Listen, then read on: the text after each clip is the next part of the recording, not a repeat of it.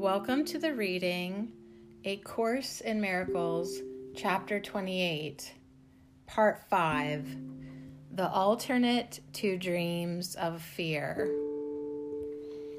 What is a sense of sickness but a sense of limitation?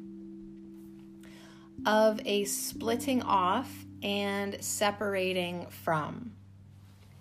A gap that is perceived between you and your brother and what is now seen as health.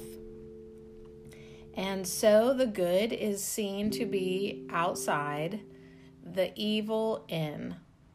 And thus is sickness separating off the self from good and keeping evil in. God is the alternate to dreams of fear who shares in them can never share in him.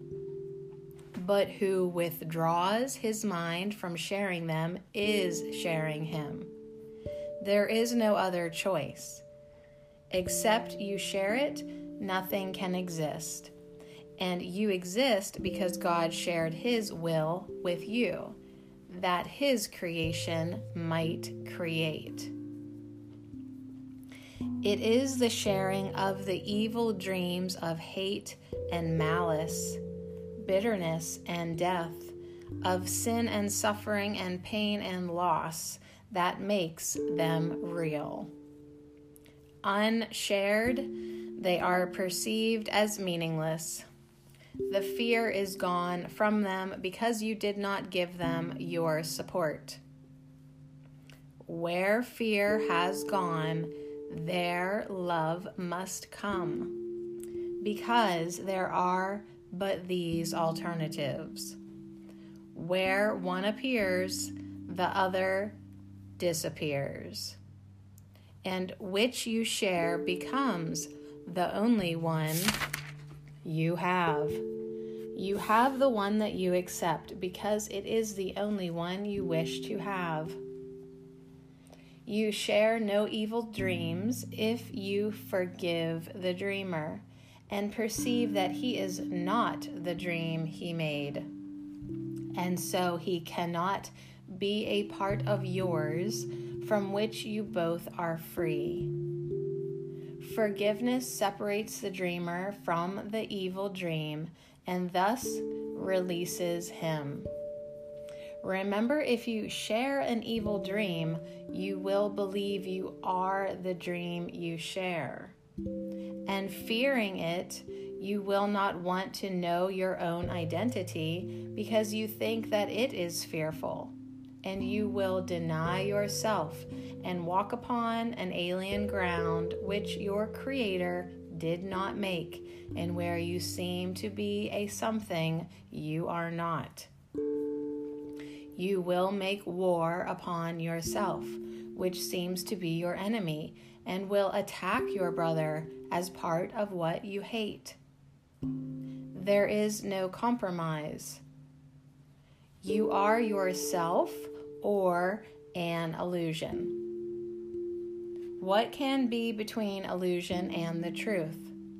A middle ground where you can be a thing that is not you must be a dream and cannot be the truth.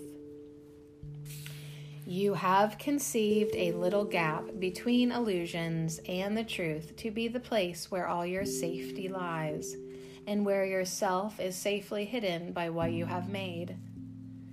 Here is a world established that is sick, and this the world the body's eyes perceive. Here are the sounds it hears, the voices that its ears were made to hear.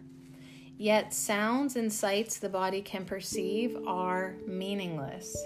It cannot see nor hear. It does not know what seeing is, what listening is for. It is as little able to perceive as it can judge or understand or know.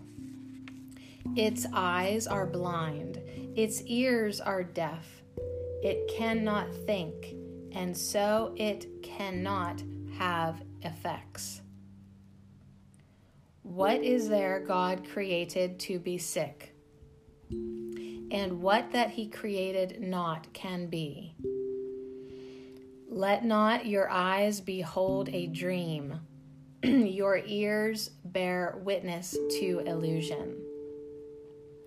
They were made to look upon a world that is not there, to hear the voices that can make no sound. Yet are there other sounds and other sights that can be seen and heard and understood.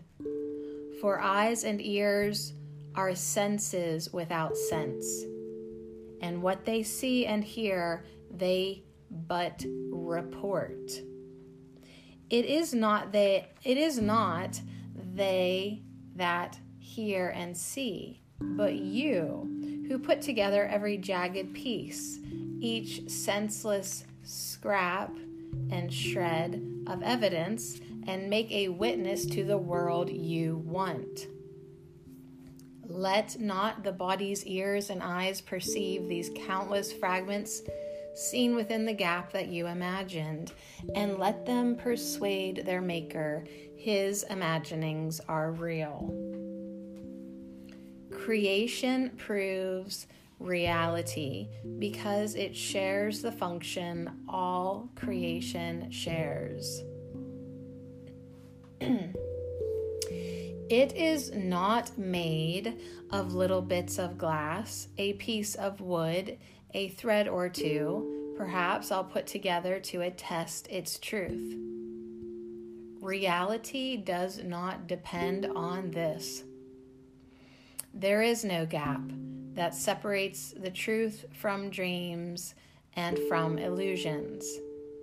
Truth has left no room for them in any place or time, for it fills every place and every time and makes them wholly indivisible.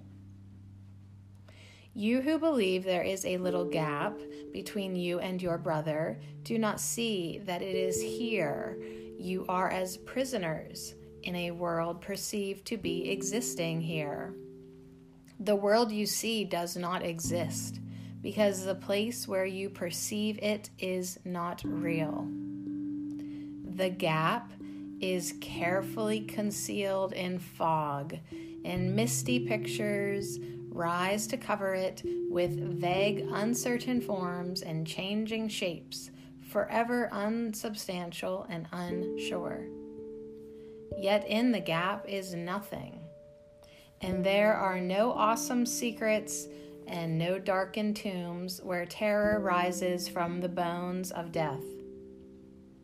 Look at the little gap and you will behold the innocence and emptiness of sin that you will see within yourself.